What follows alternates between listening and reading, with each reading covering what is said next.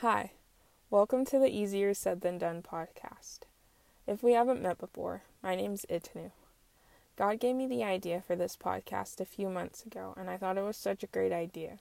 And I mean, any idea from God is a great idea, right? When you think about it, there's so much about the Christian walk, and honestly, just about life in general, that's a lot easier said than done. When we were little, it was things like learning to ride a bike or learning to tie our shoelaces. Now that we're older, it's things like being content, or making friends, or trying to figure out what God's will for us is. And then there are the easier said than done things that our society tries to convince us don't need to be done, like purity, or forgiveness, or obedience.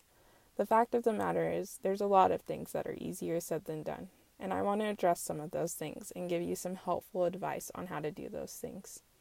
So I hope you'll join me on this journey, and I hope you'll be able to relate to these topics I also hope that this podcast will empower you to do the challenging things in life and to also live in the truth that all things are possible with God.